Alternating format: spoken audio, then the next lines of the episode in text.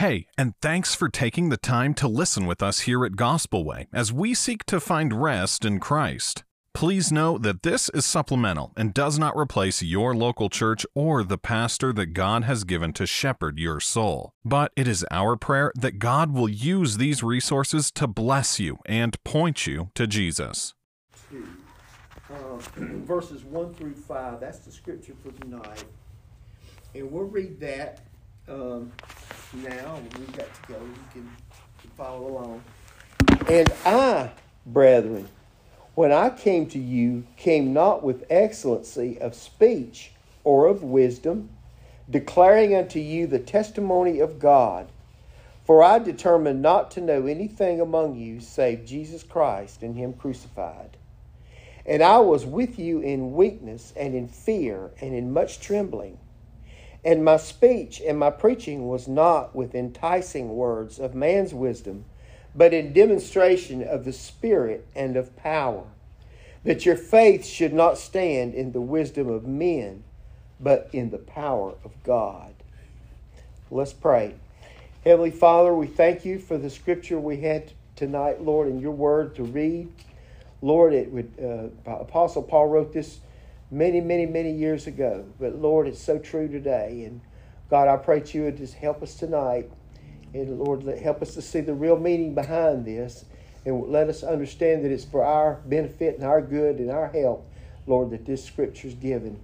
Lord, by inspiration of the Holy Spirit of God, I, I pray that we, things would be done decently and in order tonight. Lord, help me to, to accentuate what needs to be said, that these folks could understand it in their in their minds and, and put it in their hearts, Lord, to, to help them through through the day, days ahead that they live. In Jesus' name, amen. Okay, um, Paul, as we know, a little background on this. We'll talk about the, the Corinthians in just a moment. But Paul persecuted the church of Christ. He was a persecutor. He was a fervent, fervent persecutor. He went 100% in what he was doing. You ever know anybody like that at work or with their with their I knew a man that that kept his yard in his home in perfect. I mean, it was perfect. A one.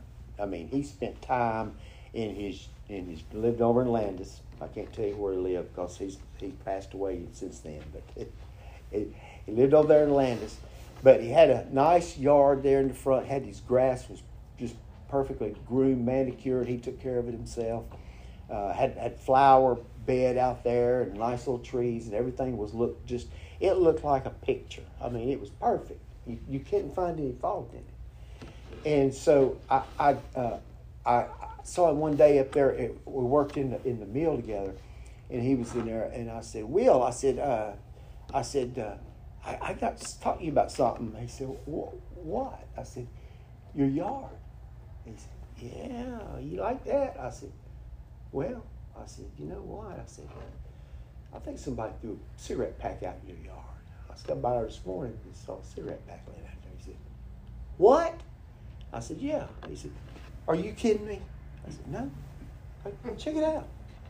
And he was all upset. And then finally, he, he was getting, you know what they do? They find the prettiest, neatest, cleanest, best manicured yard in town and they throw stuff in my yard. Yeah, he's getting all worked up about that. I said, Hey, Will, hold a. I'm just picking at you. You rascal, you, you, you, you, you know. He, he didn't want anything going in that yard that wasn't supposed to be there. He wanted it to be perfect. And he, he after after a while, he laughed, he laughed about it a little bit. But he was getting serious. He was very serious about his yard. He wanted it to be his lawn. He wanted to be just right. And Paul, when he persecuted the Church of Christ, he wanted to do it right. He made sure that where he went, he was going to take care of business. He was busy with that. That was priority number one. Because those Christians, these so called Christians, meeting and having, having an assembly and, and preaching Christ, Jesus, and, and that just would, did not go along with the teachings that he had been schooled and trained in. He was dead set against it. He wanted to fight it for all it was worth. But then Paul had an experience on the road to Damascus. Yes, and a voice called out to him and it was the Lord Jesus Christ. and he selected, he wanted him to carry the message of Christ and his what his work was to the people. Instead of persecuting them and putting them to death, he wanted the people to have eternal life through him. Yeah. So that he got serious about what he was doing, and he was very serious about it. And he was straight to the point about it. And all the writings of Paul, if we as we read and we see how sincere he was and how strong he was in his belief and how Christ changed his life from what it was to what it what it became, and God used him in a miraculous way. He was a man just like we. He was a human being just like us. There wasn't anything super super about him. He was just made up the same thing we're made up with. He wasn't a perfect man, but God used him in a way that that was good, promoted him and pleased pleasing unto the Lord, rather than being against God, fighting against. Jesus said, "It's hard for thee to kick against the pricks." The pricks of the, the Holy Spirit of God was. He saw what was going on. So uh, in the church, with the church of the people, and how they stood for what they believed. But Paul, he says here, and we talked about, Brother Jeff has told us about in Corinthians, where uh, in Corinth, things, it, it was a city that there was a lot going on. It was really busy, and a lot of it was not busy in a good way. Uh, there were a lot of merchants there. There was a lot of trading there. There was a lot of product there. There was there was there was so much to do, so much recreational type things going on, some that weren't legally legal or lawful, some of them that were not morally good. I won't go too far with that, but there was a lot of things going on in Corinth that were that were questionable. And it was in a location where that you had different characters coming in different characters going out, coming in, going out, and there was all these different types of influence that was going on. But you had you had some believers there in Corinth. You had some Christians there that were in Corinth. As Paul addresses them in here in 1 Corinthians chapter 2, in this letter that he had written, and let's keep in mind too that, that when these letters were written to these churches and these places where Paul intended for them to, to go, they weren't written in chapters and verses. Uh, it was broken out later on. But it, this was one continuous letter. But, but we've gone through chapter 1, and chapter 1 closes out that chapter, which the letter wouldn't have been closing it out because it would have continued on. It says, Let him glory in the Lord, in verse 31 of chapter 1. And then he says this, and I, brethren. Now, who would be brethren? Is that everybody? No. No. Believers. Yep. Right. Only ones who believe. You folks, if you've trusted the Lord Jesus Christ in your hearts, you are my brothers and sisters. Maybe even more so than my true brother was my brother because we're we're bound together by the by the blood of Jesus Christ. That's that is intense to me. That that's strong. Right. Brothers and sisters in in Christ. Christ in us and us in Christ as family. Brethren. Sisterin. Is that a word? Sisterin? Yeah. I, hey, I got to include the, the, ladies in there too. Okay, it's not just brethren. We we have our breakfast together. We're brethren, but you ladies are brethren. You're sistering. Okay, we'll call you that. I just made that one up there. That was on the. There it goes. And I, brethren, you know who he's talking to. When I came to you, came not with excellency of speech or of wisdom declaring unto you the testimony of God. Excellency of speech.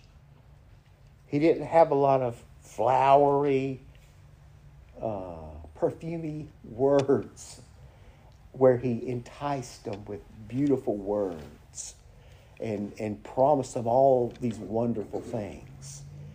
Uh, I can think of an instance once the Bible talks about that somebody had uh, had uh, excellency of speech. They didn't have a whole lot of wisdom, but they was pretty slick. It happened in the Garden of Eden. It's called a serpent. God says if you eat, He knows if you eat from that tree, you'll be just like Him. You'll be as gods, knowing good and evil.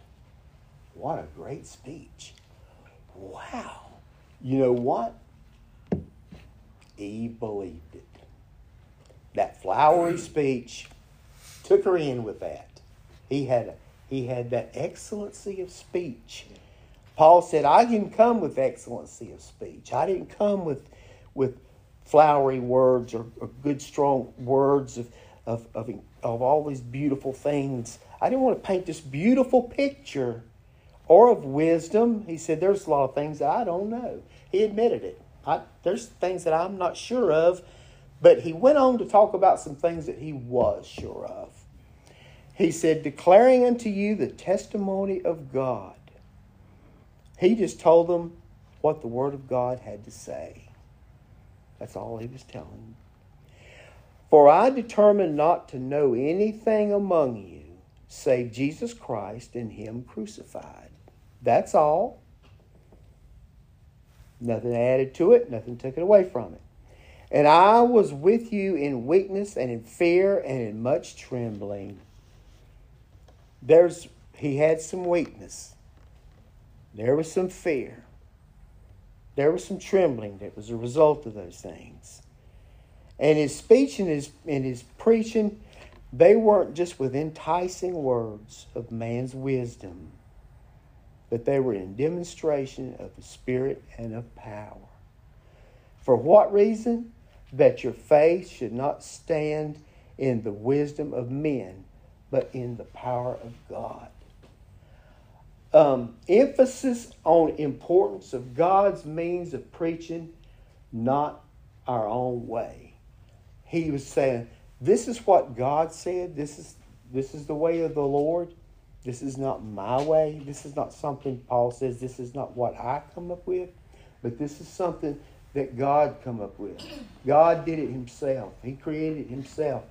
Um, and when we preach, we preach not what we think or what we what what we want to say, but we should preach and teach what the Word of God says. That's what He was doing, and that's what we should follow that example today. We should be the same way. We should be only preaching the truth. You know, it, it would be easy to come in, and, and we, we have a small crowd of people here. But, you know, if, if we went about things a different way, we might have already had to move out of this place into a bigger church building a year ago if we would have done things differently and used enticing words and building up the power of positive thinking in people. Would I mean, you you ever see that when uh, I know I did not like to hear when I was a child my parents tell me uh, no. I didn't want to hear that, and I didn't want to hear their. I didn't. I wanted everything to be like I wanted. You know, people in general, most of the time, people out in the world, they want things to be like they want it. We go to work, we, we want to get paid what we want to get paid. We never get the paycheck that we think we deserve, do we? We always think we deserve a little bit more. Oh, we'd always like a little bit more. Or I'd like a little bit more vacation time. Or I'd like a little easier job, or I'd like to have a little more help. Uh, if we got everything we wanted, if all of us always got everything we wanted, what would this place be like? What would the world be like? What would our lives be like? We, we don't get everything we want. If we spoil our children enough, they think they to get everything they want and they got to have everything they want. And they're going to be spoiled brats. So if you want to bring up spoiled brats, Give them everything they want all the time, and you'll have them. But trust me, you, you won't have very. They won't turn out. It won't turn. It don't turn out good. It's not going to turn out good. If you look over in Romans ten, verse seventeen, let's look back at that. And I had a piece. You know what I had? I had a sheet that had all the verses on it, but I didn't bring it with me. Said, "Oh, how about that?" I have to go back in the Bible and go back and look. I put pull the verses up. Romans ten seventeen.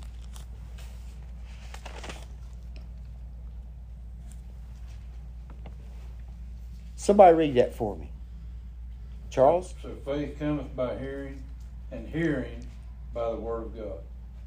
So Paul was straight on with the Romans when he said that faith cometh by hearing. Faith doesn't come by work, works. Faith doesn't come by somebody having a really sharp mind. Faith doesn't come by someone having great speaking abilities. Faith cometh by hearing. Hearing by what? The Word of God. You know, this morning we had the, um, I had the devotional this morning. I think I did. Yeah, I did. I didn't read the psalm this morning. So Charles read the psalm. I had the devotional this morning, but uh, we, we, were talking about, and, actually we looked over in Psalm 42, and we, we were talking about uh, uh, uh, how faith it works like our daily life, like how, how we face things in our, our, our daily um, walk, our daily life. And we, we wonder if things don't go just right, what we can do, what we, how we're going to fix it, how we're going to do this, how we're going to do that. Well, God gives us His Word to help us. We don't know what kind of news we're going to get before the day's over.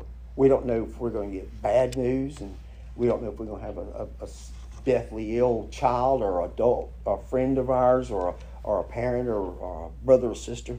We don't know. But God gives us a way to deal with those things if they, they do come along. And a lot of times it does come along unexpectedly. We things happen, and we need the Lord right that very moment. And we're not just ourselves and what we know about our in our heart, but we He gives us His word so we can we can stand on what the Lord tells us we can depend on what he says. But faith cometh by hearing, and hearing by the word of God. So Paul was strong with that. He had he had a simple message. a simple message in this scripture that we read tonight in 1 Corinthians chapter 2 um, was short and to the point. It wasn't beating around the bush, so to speak. Simple message, and have you ever heard someone? Now, I'm not much of a speaker right now. I, am I'm a little bit nervous about being up here. I'm a whole lot better off if I'm if I'm teaching a Sunday school class at five, six year olds. And trust me, I'm better, better, uh, more used to that because I've done that for years and years and years. Not adults, I know that not very uh, well at that, but um, eloquence, eloquence, speech sometimes you'd rather have have you have you ever let me just put this out here for a minute. Have you ever went looked up something on the internet and your your, your question say you, you look up i don't know amarillo texas. You say find out something about amarillo texas. And you type in amarillo texas. And it pops up. And it's got wikipedia. And you go to that and say well there's something about it. You click on that and so it pulls up in its Wikipedia article. When you go into the Wikipedia and you're sitting here going, wow, there's a lot of information on here. Now, you don't know if it's always true or not. It's on Wikipedia. I'll give you that one tip. But then there's something that's like a little blue highlighted word about something about a river. And you go, what? Interesting. Click. You click that. It goes to that. Then you start going to other places on there and and the, the language sometimes the people that write some of those articles they get really deep technically deep and i'm not technically deep i'm not uh, wisdom endowed with all these wonderful work. Look, I don't have a master's degree, okay? I don't. Some of you folks probably do, but I don't. But I don't have all that knowledge that my school teachers wish I would have had when I went to school. I should have listened a little bit better. But I, I'm not able to comprehend things so much. But the words start getting deeper, and I go, okay, well, I'll look at that, and then and then you'll find out about some. Well, here's notable people from that area. So you click on that, and it brings them up. And the next thing you know, you've gone down a wormhole, and you're you've clicked on about 20 different things, and you are totally off what you started off. I'm going to research something about Amarillo, Texas. I'm going to look at something. And next thing you know, you're on some crazy facts about you saw something about a recipe or some a dish that they like to eat at a certain place and you start researching that and you finally you, you get so deep in that you forget what you even started with Yes. now that was a crude example of what i'm trying to say i feel like barney fife up here it was a crude example of what i'm saying but if we're not careful we'll get so caught up in the beauty of the speech and the eloquency it's delivered and how the charm uh, uh, let we, you could go into sports and you could bring up the same thing. You could take a guy that's a baseball player, he's a pitcher, he's got the perfect form. He's worked on that form so much. I mean, he's got every movement just exactly right. He's had the best coaches in high school and college, and this guy has got it all figured out. He knows how to pitch to the batters. He knows how to put the ball. He knows how to take that, that break that curveball off. But his top speed's about 72 miles an hour. He's not going to make it very far. He's got it all figured out. He's, buddy, I'm doing it right. But he's not. If he had a 99 mile an hour fastball in a decent curve, he could probably go pretty far. But he's got all these mechanics that are just exactly right. But the mechanics don't deliver the ball up to the plate. The mechanics will send you down to the farm leagues. It'll send you back home. Unless you've got that ability and that talent and that strength to do that. It's, same way with speaking. If you can you can do the political speeches and make it sound like music to the ears of folks. Y'all understand what I'm saying? Yes. You got the you got you got the speech. And what I was talking about a while ago about oh we could have we could have 150 people here tonight if if we'd done things a different way. But that, we're not trying to do that. What what we're trying to do here at Gospel Way Baptist Church is get is to get the gospel out. Right. It, it's important. That's what we're supposed to be doing. That's what we should be doing. We should be saying, we got to have at least 300 people here before the end of the year. We got to pack this church out. No, we need to preach the gospel, teach the gospel, live the gospel. We got to do that because that, that's important. Yeah. Having that speed on that fastball, that's important. You better have that. When you researching something for, for, for a college paper, you don't go down these crazy wormholes and do all these idiotic things. You stay right with the point that you're going after. Right. Like you you stay with it. Eloquency of speech, and beauty of speech, it doesn't do a whole lot of good. Right. We have you ever heard somebody trying to have you heard somebody like Ricky Beaver get up here and try to say something and you just wonder what in the world's that guy saying? well, anyway. But Paul said, No, I didn't come with this beauty and this uh, excellency of speech. He flat, he flat out just said it. He said, Excellency of speech and of wisdom. He said, I didn't do any of that stuff. But and then he goes into verse t- two and he says, "Only I determined to know anything among you save Jesus Christ and Him crucified." That's Right. all that was that, that he needed to say. He needed to talk about Jesus and His crucifixion. It's focused, zeroed in on Christ and Him crucified. Now, I'm sure that Paul came into Corinth and met and preached, and folks heard what Paul had pre- was preaching, and they said, "That's just that's junk. That's no nothing to that," and they walked away. But others heard it, and they heard it with their heart, and they trusted the Lord. These are the ones that are addressed in this verse number one as brethren. Yes, sir. The ones that believed, believed on the Lord Jesus Christ. The only important thing was Christ and Him crucified. It's a commissioned message. Focused, simple, commissioned message. We go look back in 1 Corinthians in, in verses uh, chapter 1, verses 17 and 18. For Christ sent me not to baptize, but to preach the gospel, not with wisdom of words, lest the cross of Christ should be made of none effect. For the preaching of the cross is to them that perish foolishness, but unto us which are saved, it is the power of God.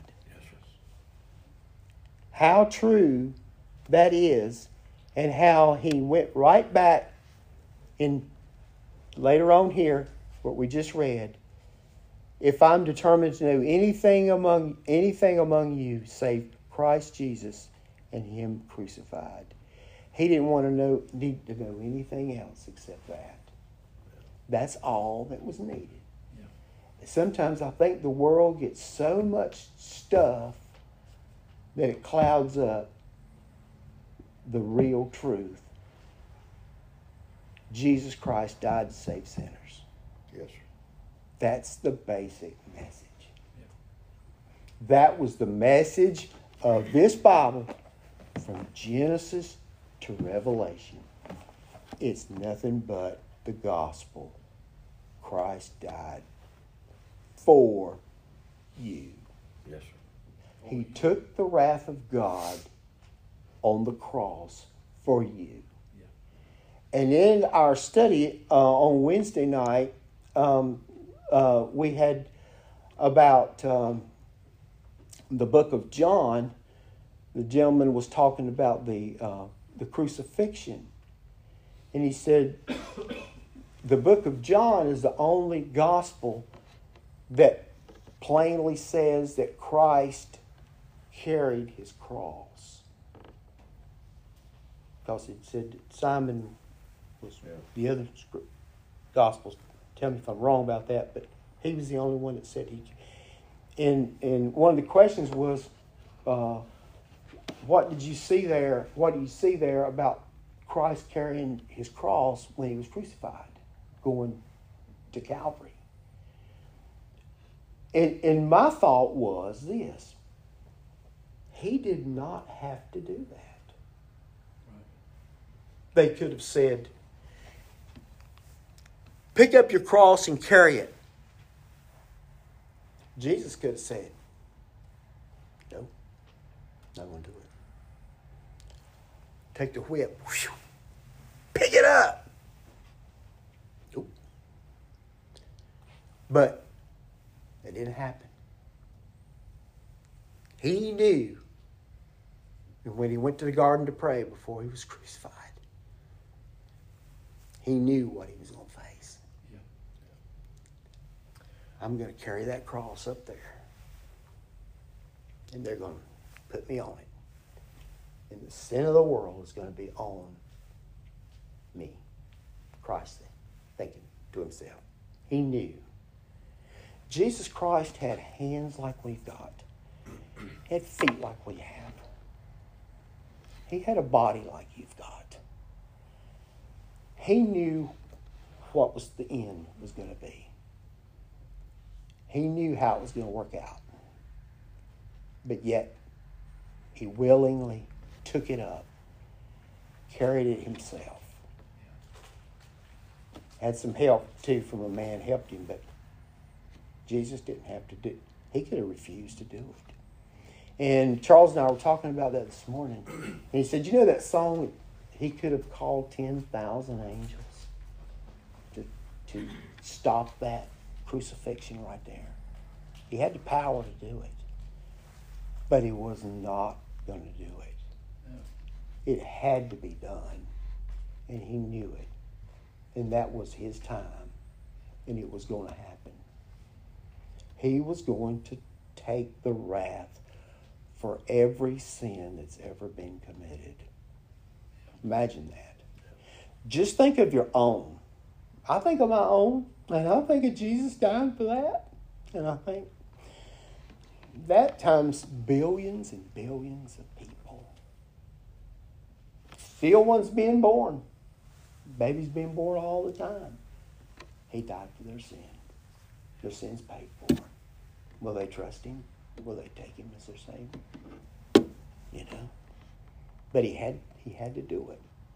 He felt pain. We feel pain. We hurt, our, hurt ourselves. We hurt ourselves. We feel pain. He felt every pain because he had a physical body just like we've got. But Paul put it put in priorities. His priority was the cross. Yes, sir. He said, I'm not come to baptize. I'm not come to do all these wonderful things with wisdom of words. But he said, I came to preach the gospel, lest the cross of Christ should be made of none effect. That that cross, he goes back to that cross again and again and again. He's seen it. He it, it got it got him. He knew what it, what it was he was talking about. Prioritizing Jesus. Verse number two. For I determined not to know anything among you save Christ Jesus and Him crucified. Paul rejected reliance on human wisdom or works. He centered, centering, centered his preaching on Jesus Christ. Galatians 6 14. This verse says a lot about Paul, about his life and his testimony. Galatians 6:14 But God forbid that I should glory save in the cross of our Lord Jesus Christ by whom the world is crucified unto me and I unto the world. Paul said there's nothing God forbid forbid it God that I should glory in anything other than the cross of Christ. Because if I glory in one work, John, one work that I've done, if we if we if we say, here's one thing that I did and I did it right. What does the Bible tell us that our righteousness is, Charles? Filthy rags. It's a filthy rags. There is no there is no thing that I can say, okay, well, I conquered this. I did this. I did this right. No, I didn't. No, I didn't. It's just filthy rags. But the glory. Here, here's something. There's a throne. And this is going on, and it's going to go on forever. Holy, holy, holy. Holy, holy, holy. Praise to the Lamb. Praise to the Father. Holy, holy, holy. Never ending, never stopping, never closing out. Constantly holy, holy, holy. Why? Because He is holy. It's not holy, holy, holy, but I did a few things myself. No, I made a lot of mistakes, is what I did. Yes. Yes. How many mistakes has, has Jesus Christ made? None. Zero. Paul didn't use tactics to win the crowd. Verse 3 says, I was with you in weakness and in fear and in much trembling. He didn't use these bold use boldness to project it to the people of how wonderful he was and all these things that he did, all these magnificent places that I've been, and all the wonderful things that I've done. And we had a revival. We had 55,000 people saved before that week was over. And then we moved down to this other town, and they were coming in by the boatloads in that place just to hear me speak. No, he didn't bring that out. He just said, My glory in the cross. The gospel can stand on its own without being dressed up for showmanship. The gospel, not us and our methods, is the power of God unto salvation. And we know in Romans 1 16, if we look look at Romans 1:16, we see that scripture that says, "For I am not ashamed of the gospel of Christ, for it is the power of God unto salvation to everyone that believeth, to the Jew first, and also to the Greek." For therein is the righteousness of God revealed from faith to faith, as it is written, the just shall live by faith. Yes. The gospel of Christ. So concentrating only on the gospel, and the, it'll stand on its own. We don't have to prop it up. It is powerful to stand on its own. And it will stand on its own, and it's been standing on its own for a long time. It'll continue to stand on its own. Yes. For us who believe, that's what we depend on. That's what, if we're dependent on anything besides the finished work of Christ, we're not dependent on the finished work of Christ. Right.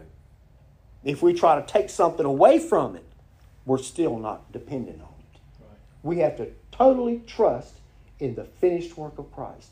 And when Jesus said, It is finished, it was done, it was complete. He had obeyed the Father's will. It was complete. It was it was done. There's nothing to be added to it. Well, we need to do this and we need to do that. No, we don't need to do. If we do it, it'll be messed up. It won't be right. Preaching in the Spirit's power in verse 4. We'll look at verse 4. And my speech and my preaching was not with enticing words of man's wisdom, but to demonstration, but in the demonstration of the Spirit and of power. Highlighting on the role of the Holy Spirit. In Acts 1 8. But ye shall receive power after that the Holy Ghost is come upon you, and ye shall be witnesses unto me both in Jerusalem and in all Judea, and in Samaria, and unto the uttermost part of the earth. Acts 1 8. The Holy Spirit of God guides. Jesus said, I won't leave you comfortless. Right. I'll leave, but I'll send the comforter. Yes, sir. His disciples, when they heard Jesus talking about this, what what are you talk? What are you saying? What do you mean? Well, he told them, I'll, I'll send the comforter. Who is the comforter? The third person of the Trinity, the Holy Spirit of God. Which was returned back to earth, come back to earth after Christ went back went into heaven. The principle of faith is in verse five that your faith should not stand in the wisdom of men, but in the power of God. Paul's purpose is so that their faith isn't in him or his way of doing things, but their faith is in the gospel. And if you look over back in chapter 1, he said, for, in verse 11, For it hath been declared to me of you, my brethren, by them which are of the house of Chloe, that there are contentions among you. They was fussing and fighting, and they were all in the same house. Imagine that. Now this I say that every one of you saith, I am of Paul, I am of Apollos, and I of Cephas, and I of Christ. Is Christ divided? So the purpose of their faith shouldn't be in a man. It shouldn't have been in Apollos. It shouldn't have been in Cephas. It shouldn't have been in Paul. But it should have been in the gospel. It should have been in the Lord Jesus Christ, the gospel according to him. That's who it should have been. They should have all been in one. They shouldn't have said, well, I, I'm, I'm trusting Apollos. Well, uh, well, I'm trusting Paul. Well, I'm trusting Cephas. That argue, argue, argue, argue, argue. No, it should have been, I'm trusting in Christ, in Christ alone. Yes, sir. Believe on the Lord Jesus Christ, and thou shalt be saved. Don't believe on me or my cronies. Believe on Christ. Trust Him. Believe in Him. Put your faith in Him, in Him only. Paul is shifting focus in this verse from human persuasion to divine power. Faith rooted in God's wisdom and power. Conviction that faith should rest in God, not man. 1 Corinthians 1 24. But unto them which are called, both Jews and Greeks, Christ the power of God and the wisdom of God. So whenever you hear anything other than the gospel message, you folks have been in church, you've been exposed. If you've been coming to Gospel Way anytime during the past five years, soon be five years, we'll be here in April. It should be five years in this church. But if you've been coming here on, on a regular basis, or you you know what the gospel, you should know what the gospel is. You shouldn't be led astray by something that's not what the gospel says. You should be strong in that. And which is going to make a good bunch of believers that trusting in the gospel and the gospel only. And you're not going to be swayed in a different direction by a smooth talk. Have you ever been smooth talked by a salesperson? I have. Talked into something I really didn't want to do or didn't want to buy. Next thing you know, I'm buying some kind of cleaner that's going to clean my whole house, my roof, my cars, and everything else for $25 in a bottle that big. I mean, you know, that, that happens, Charles. It just happens. I bought it too. you got a bottle of it. But I mean, you know, I said, the first thing I said, I see the guy coming the driveway. I'm like, nope, just, uh, hey, bud, I'm out here. I'm getting ready to change the oil in the car. I, I don't want to fool with this mess. Next thing I know, he's walking off, and there I got that cleaner going. I guess I'll try that and see if it clean the engine of my car and get that grease off of it, you know. But don't fall for that snake oil. What snake oil? Is that what your daddy used to say it was? Snake oil? Snake oil salesman. don't follow for the snake oils. Don't fall for the snake oil salesman. But just do like Paul set an example for us. He he told us, I glory in the cross, in the finished work of Christ. And that's all. I, that's all there is. There is nothing else. And don't believe, oh, there's a lot of things you got to be dedicated, consecrated, separated. It's like Brother Jeff said this morning. When the thief that hung on the cross got to heaven, he said, The man in the middle cross told me I could come. Well, our, our, our, what, what's your do, do, doctrine of separation? I'm like, oh, what? I don't know anything about that. We're just trying. How much, how much offering did you put into plate? What plate? I just believed what he said. Here I am. So trust in trust in Christ. We'll see as we go on through 1 Corinthians that he'll he'll come back to this again and again and again. He'll go into it. And the best is yet to come. Because I mean my stammering and stammering up here tonight, but there's a lot more good coming down the road. And uh, you, you'll see as we as we look next the next time there's more about the wisdom of speech and and uh, you you can read ahead. It's not a secret. It's right here. Just go through there. It reads better than a novel does, and it's true. Novels novels are not true. Right. I bought a novel. I got a novel one time, and I, am a big uh, history person, and I, I, got a novel one time about the Lincoln assassination, and I didn't know it was a novel. I started reading it. I was telling my wife, I was like, man, you, you wouldn't believe what all was involved in that. How many people, how many different organizations and all was all tied into all that thing. And when I finally got done with it, I started researching that a little bit more, and I thought, and I found out. I said, "That's just something somebody made up. It's like a comic book." I believe I was believing. I was I was taking that stuff in. I said, "Man, there was everybody and their brother was in on that." Not it wasn't. But it's easy to get caught into something like that. But you don't have to worry about it when you read this because this is plain, it's simple, it's straight, it's written on it's what seventh grade level, sixth grade level. You can do this. Thank y'all for your time tonight, and I hope I didn't stammer and stutter and waver too much. I told her we was going to be done in about ten minutes, so I kind of ran over. But appreciate y'all's attention tonight, and stay with it. Stay with it. Thank y'all. Very good, Ricky. Very good.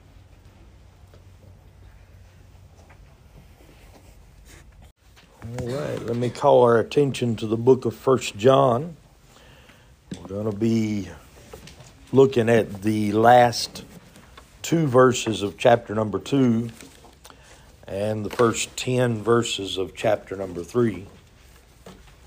Again, we, we all know and understand that when John wrote this letter, he did not divide it into chapter and verses. Uh, that was divided for us to be able to find it more easily. Uh, that way, I didn't have to tell you to turn to the letter of John, the 22nd paragraph, three sentences in. I could, I could tell you to turn to the book of First John, chapter number 2, and we'll pick up in verse number 28.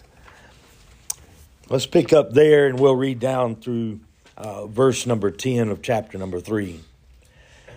And now, little children, abide in him, that when he shall appear, we may have confidence and not be ashamed before him at his coming. If we know that he is righteous, ye know that every one that doeth righteousness is born of him. Behold, what manner of love the Father hath bestowed upon us, that we should be called the sons of God. Therefore, the world knoweth us not, because it knew him not. Beloved, now are we the sons of God, and it doth not yet appear what we shall be, but we know that when we shall when he shall appear, we shall be like him, for we shall see him as he is. And every man that hath this hope in him purifieth himself even as he is pure. Whosoever committeth sin transgresseth also the law. For sin is the transgression of the law. And you know that he was manifested to take away our sins. And in him is no sin. Whosoever abideth in him sinneth not. Whosoever sinneth hath not seen him, neither known him. Little children, let no man deceive you. He that doeth righteousness is righteous, even as he is righteous. He that committeth sin is of the devil, for the devil sinneth from the beginning. For this purpose the Son of God was manifested, that he might destroy the works of the devil.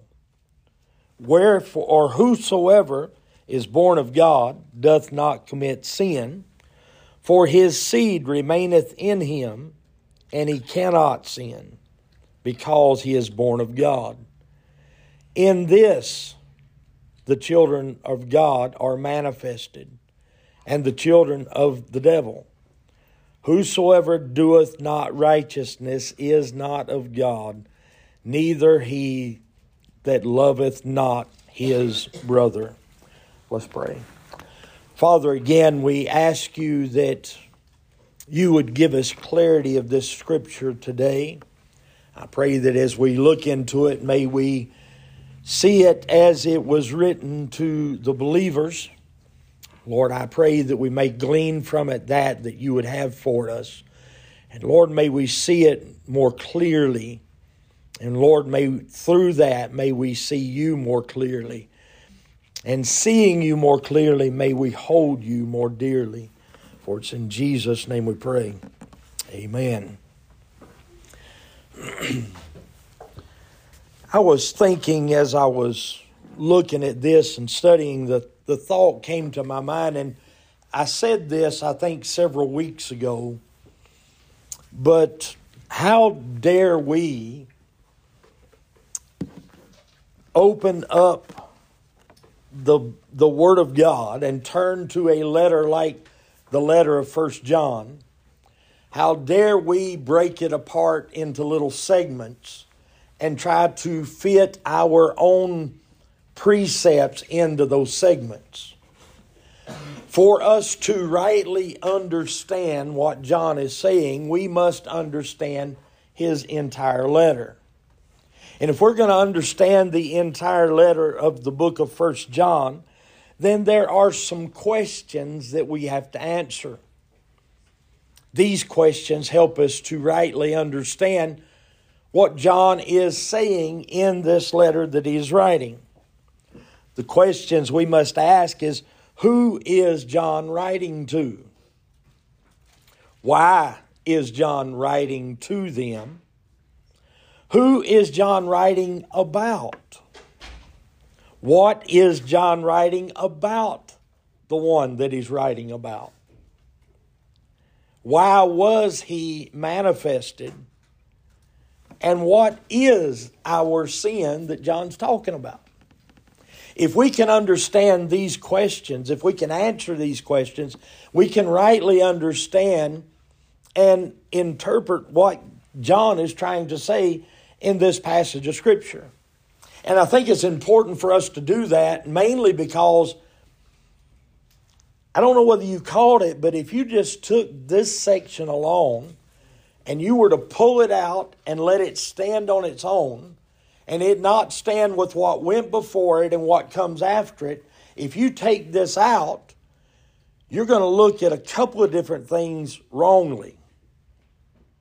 You're going to look at the life of the child of God wrongly. You're going to look at the possibility of sinless perfection wrongly.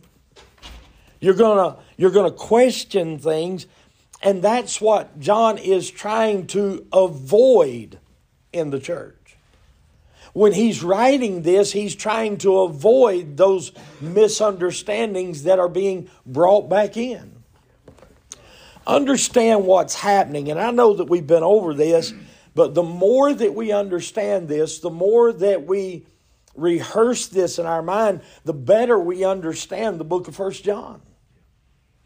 Understand that this church had been founded, and there were people in this church that truly believed the Lord Jesus Christ.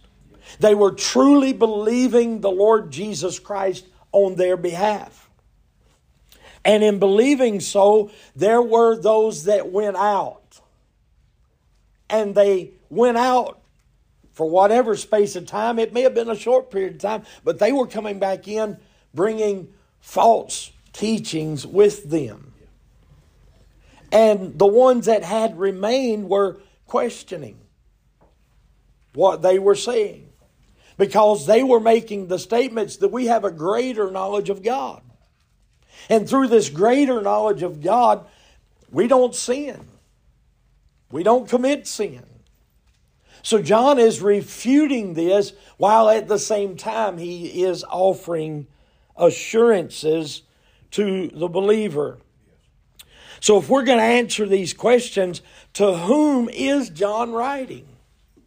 When he's writing this book, he's writing to those that remain. He's writing to the believers. He's writing to those that had believed in the Lord Jesus Christ and had believed in the Lord Jesus Christ for them. they had believed in the work that Jesus Christ had done. John started out this this letter that which was from the beginning, which we have heard, which we have seen with our eyes, which we have looked upon, which our hands have handled of what? The word of life. That word of life, he's talking about Jesus. He is writing to those that are believing. Why is John writing to them? John is writing to them for the sole purpose to give them assurance, to offer them assurance in all that he's saying. So if you were to take this passage, if you were to take these this portion of John's letter and pull it out by itself, it's not going to give assurance. Right. But if you take it in its context and in what John is saying and what and you look at it in the context in which John has written it, it gives great assurance. Why did John write to them? He wrote to them to give them assurance. Who is John writing about? He's writing to believers. He's writing to them to give them assurance. And where are they going to find that assurance? There's only one place that is in Christ, in the Word of life, in the one that has been manifested. Why, what is John writing about him? He is writing that he has been manifested. You're not just having to be told that He is coming. In our day, John is saying, we have seen Him. We have touched Him. We have looked upon Him. We have looked into Him. We have looked into what He said. We have dug into what He taught. And we have found it to be true. And we have told you of that. And in telling you of that, that is where your confidence lies. So he was telling them, he's writing uh, to them about him that he has been manifested. Why was he manifested? That's found in our scripture this morning. Look at what it says in verse number five. And we know that he was manifested what? To take away our sins. And in him is what? No sin. So we know that he is writing to the believers. He's writing to them about their assurance. He is writing to them, offering them assurance, and that assurance is in the Lord Jesus Christ. It's in the Lord Jesus Christ, not just because this is a story somebody's telling you about, but He has been manifested. He's been seen. He's bled, he's died, he's risen again, he's ascended into the unto the Father. He is our intercessor. John is telling them he's been manifested.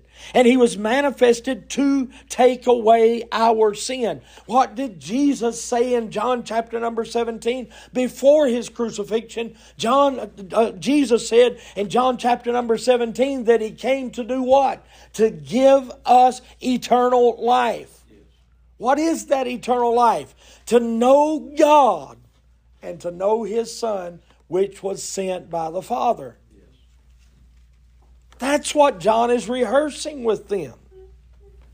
Why was he manifested? He was manifested to take away our sin, to give us eternal life. What is that eternal life? That eternal life is that knowledge of God and that knowledge of the love of God that He has for us and has manifested on our behalf by sending His Son to die on the cross of Calvary. Then that leaves one question What is John talking about when he mentions here our sin? If you just take this passage of Scripture and you pull it out by itself, you're going to think he's talking about all of sin.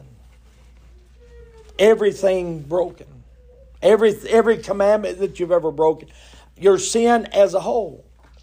What John is alluding to here, and I don't want to get a hold ahead of myself, but what John is alluding to, he tells us, in fact, in, in chapter number two, he makes this statement in chapter number 2 and uh, in, in verse number 3. He said, And hereby we do know that we know him if what? If we keep his commandment. That commandment is the law that God had given. The law of what? We found out what his commandment is.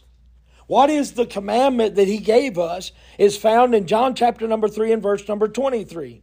And this is his commandment that we should believe on the name of the Son, Jesus Christ, and love one another as he gave us commandment. So if John is walking down through this and he's dealing with this matter of distinguishing, and, and by the way, he is dealing with the matter of distinguishing between the children of God and the children of the devil. He is distinguishing between that.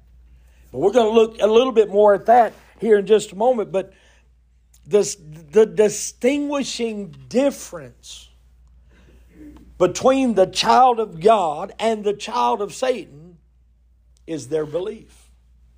That is what distinguishes them. The distinguishing difference is not the way you comb your hair. It's not how you dress. It's not where you go or where you don't go. The distinguishing difference between the child of God and the child of Satan has to do with belief. And that's what John's dealing with. That's what John is giving assurance of. And that's the reason we can walk down through this passage of Scripture. And that is the reason John is saying what he's saying. He's offering them assurance. He's telling them as he walks down through here. He starts out in verse number 28 and he said, And now, little children, abide in him. He's not telling them to do something, he's reminding them of what they have done. He is reminding them that they are abiding in him. He's not telling. Eh, our abiding in Christ, our being placed in Christ. Let me ask you this question. When you're taken out of Adam and placed in Christ, is there any possible way that you can ever be taken out of Christ and placed back in Adam? So if you're abiding in Christ, you abide in Christ the, the, the moment that you're taking out of Adam and placed in Christ, you're abiding in Christ, and that cannot change.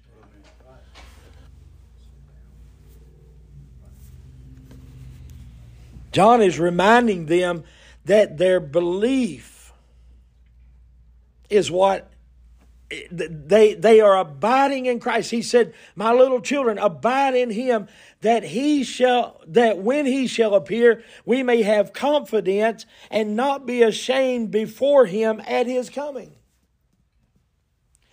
We're abiding in him. We're believing him. We're trusting him. He's saying if you've believed, that belief can't be taken out of you. That belief can't be removed. As far as you look and as far as I can look, that belief may be have stuff piled on top of it that makes it look like maybe you don't believe, but that belief doesn't change. Why does the belief not why is it impossible for somebody that has believed to never to, to, to not believe. They, they can't, a person who has believed in the Lord Jesus Christ can never in their life not believe. It's impossible. Why? Because of the triune God that you and I serve. God formulated a plan, His Son carried out that plan, and you and I were given the gift of the Holy Spirit of God to live and dwell within us. In order for us to not believe, once we believed, in order for us not to believe, the Holy Spirit of God would have to leave us. And that's not going to happen.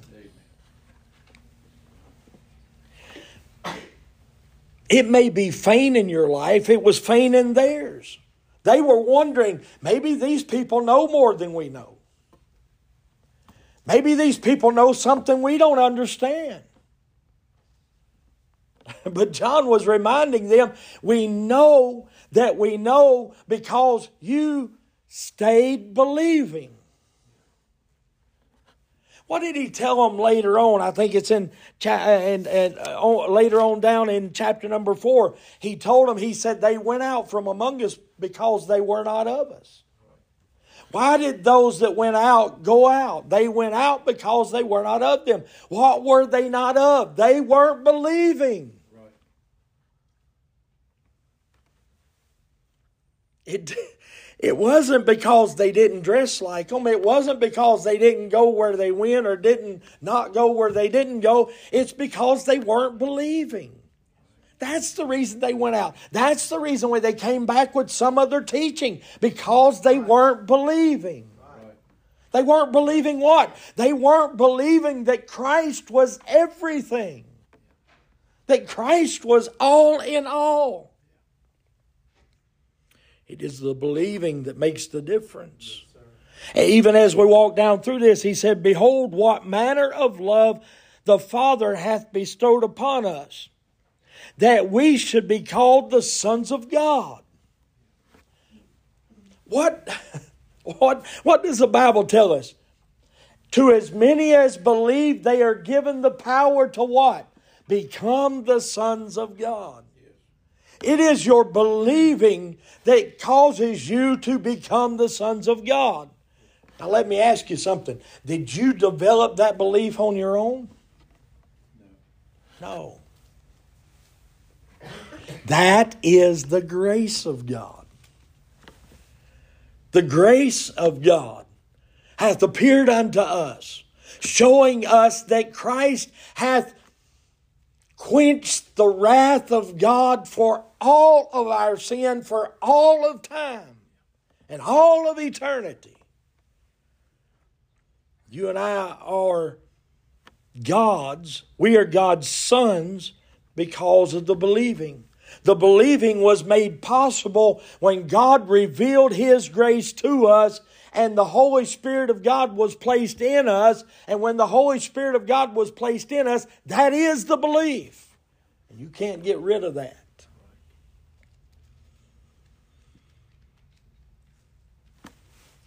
He tells us here, beloved, now are we the sons of God. And He it doth not yet appear what we shall be, but we know that when he shall appear, we shall be like him, and we shall see him as he is.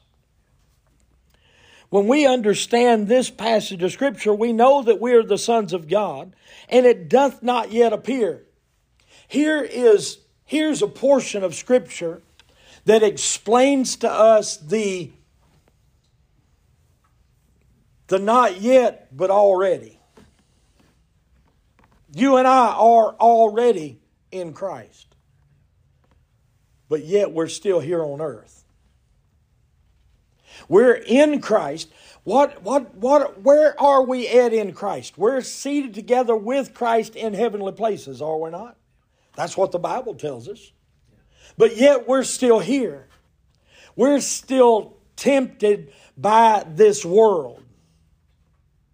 We're still tempted by the desires of this world. But in the economy of God, we're already in Christ. We're already seated together with Christ in heavenly places. You and I have that assurance. We are the sons of God.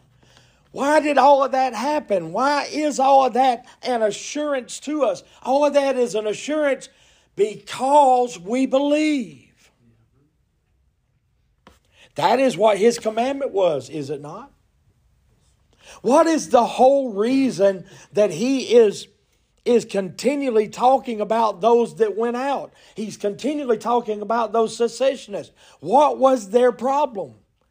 They were not believing. They were not believing what Christ had done on their behalf. But those that were there and those that remained were believing.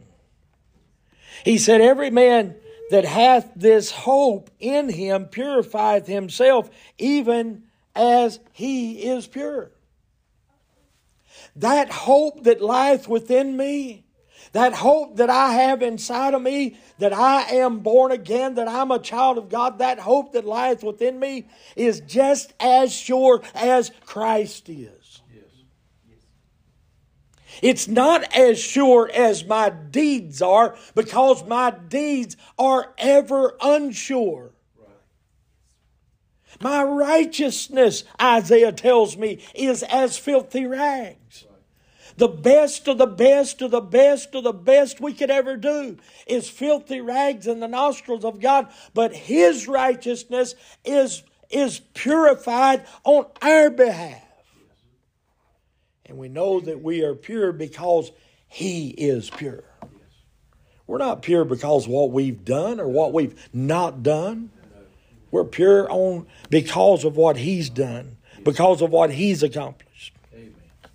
He said, Whoever whosoever committeth sin transgresseth the law. For sin is the transgression of the law. What is the law? Uh, Paul. John is talking about here, he's talking about that believing. That is the commandment of God.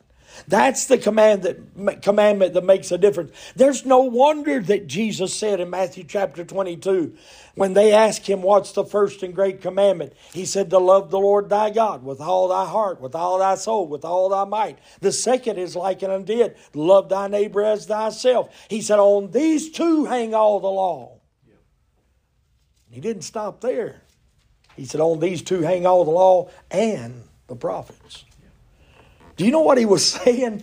He said, On these two hang all the Old Testament. The entirety of the Old Testament hangs on what? That you love God and you love your neighbor. What is he telling us here? He told us in, cha- in, in chapter number 3 and verse 23 and this is his commandment that we should believe on the name of, the, of his Son, Jesus Christ, and love one another as he gave us commandment.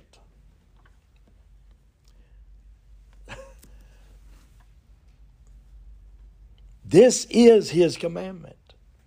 He said in verse number four, Whoso committeth transgression also uh, uh, transgresseth against the law, and sin is the transgression of the law.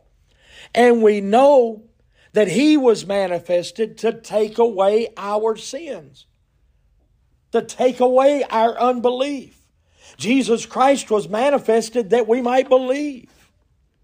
He was manifested to take away our belief, and in him is no sin.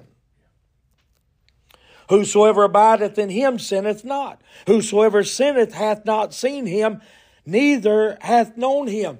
Again, he's talking about that belief. What, what if we read it this way? Whosoever abideth in him believes, and whosoever believeth not hath not seen him, neither knoweth him. He said, Little children, let no man deceive you. He that doth righteousness is righteous. What is that righteous? What is the right thing? The right thing is believing God. Yes. Believing what He said. This is His commandment that we should believe on the name of His Son, Jesus Christ.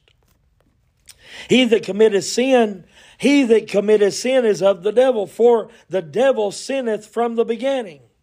What, what, was, what was the devil's aim in the very beginning? If you go back to Eve, what did he do? What did he sow in front of, in front of Eve? Unbelief. How did he do that? Yea, hath God really said? Unbelief. That was his, that was what he was trying to sow before her.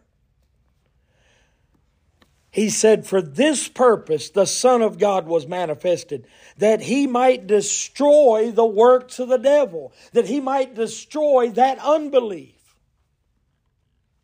What did Jesus, during his walk on earth, what did he continue? What did he continue to do? He continued to draw people to him. Believe. Whosoever is born of God doth not commit sin. What is that sin? Unbelief. For his seed remaineth in him. That word seed here has to deal with the Holy Spirit. It has to deal with Jesus. And then the Jesus makes the statement, I leave unto you another comforter. The Holy Spirit of God is in us. That is the reason we can't unbelieve. He says here, Whosoever is born of God doth not commit sin, for his seed remaineth in him, and he cannot sin because he is born of God. It does not mean that you if if if that was what John was saying, if John was saying here that we couldn't sin, then John contradicted himself back over in chapter number 2. What did he say in chapter? Look in, in verse number 10 of chapter number 1. He said, If we say that we have not sinned, we make him, make God a liar, and his word is not in us. He tells us in verse, in verse number 1 of chapter number 2, My little children, these things write I unto you, that ye sin not. And if any man sin, we have an advocate with the Father, Jesus Christ the righteous. Yes, sir. so he's not talking about our deeds, he's talking about our unbelief. Whosoever is born of God doth not commit the sin of unbelief. For his seed is in him. You don't commit the sin of unbelief because the Holy Spirit of God is in you. And he cannot sin. God said you, you can't unbelieve. You can't stop believing. I keep thinking about that double negative and it making it a positive, and it's messing with my brain. you can't stop believing. You can't. Why? Because he's born of God. And then he tells us here in verse number 10 in this the are in this the children of God are manifested. They're manifested. The children of God are manifested how? How do you know that someone's a child of God? They believe.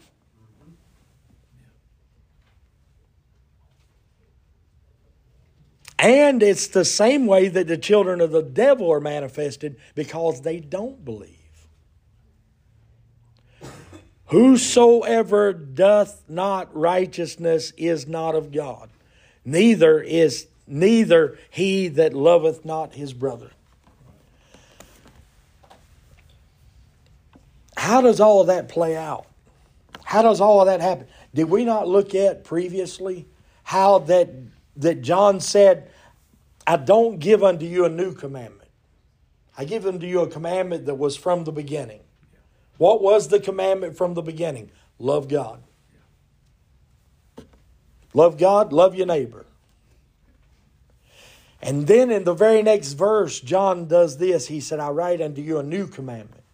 He just got through telling us that he wasn't writing a new commandment. But now he tells us it's a new commandment. It's new in this way.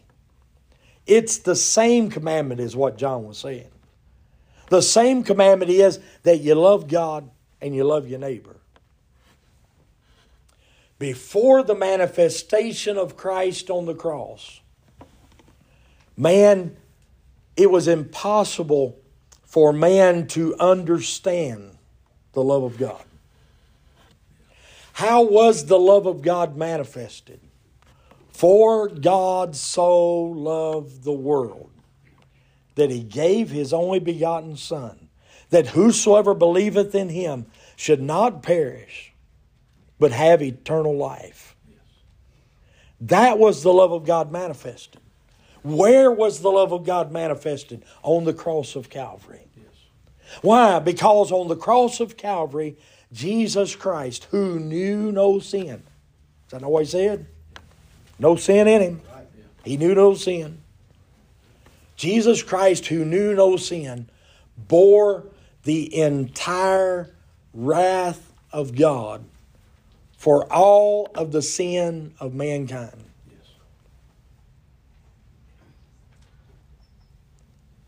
He partook of the wrath of God. What does that mean? When we believe Christ for us, when we believe Christ did what He did on our behalf, when we believe that Christ did what He did in our stead, when we believe that Christ did what He did to become the propitiation, what does the propitiation mean? The word propitiation means satisfaction. The wrath of God was satisfied in the Lord Jesus Christ. And our belief is in the fact that Jesus Christ is our propitiation. He's our satisfaction. I cannot satisfy God, but Jesus Christ satisfied God on my behalf. He who knew no sin became sin what? For us. Therein is the love of God revealed. Before the love of God is manifested in us through the work and person of the Lord Jesus Christ and the Holy Spirit of God. Before that happens, we know not how to love God, nor do we know how to love one another. Right. Because we have not seen God in his love. No man hath seen God at any time, but then Jesus turns around and said, If you've seen me, you've seen the Father. Yeah.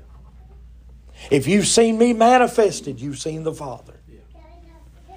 What is God? God is love. God is light. All of these things have been manifested in us through the work and person of the Lord Jesus Christ. Yes. That is the reason the readers of this letter could read this section of this letter and walk away assured. Yes. Why? Because they knew they were believing. They knew they were believing Jesus Christ and Jesus Christ alone for them. I'll ask you again the same thing that I asked a couple of weeks ago. Do you believe?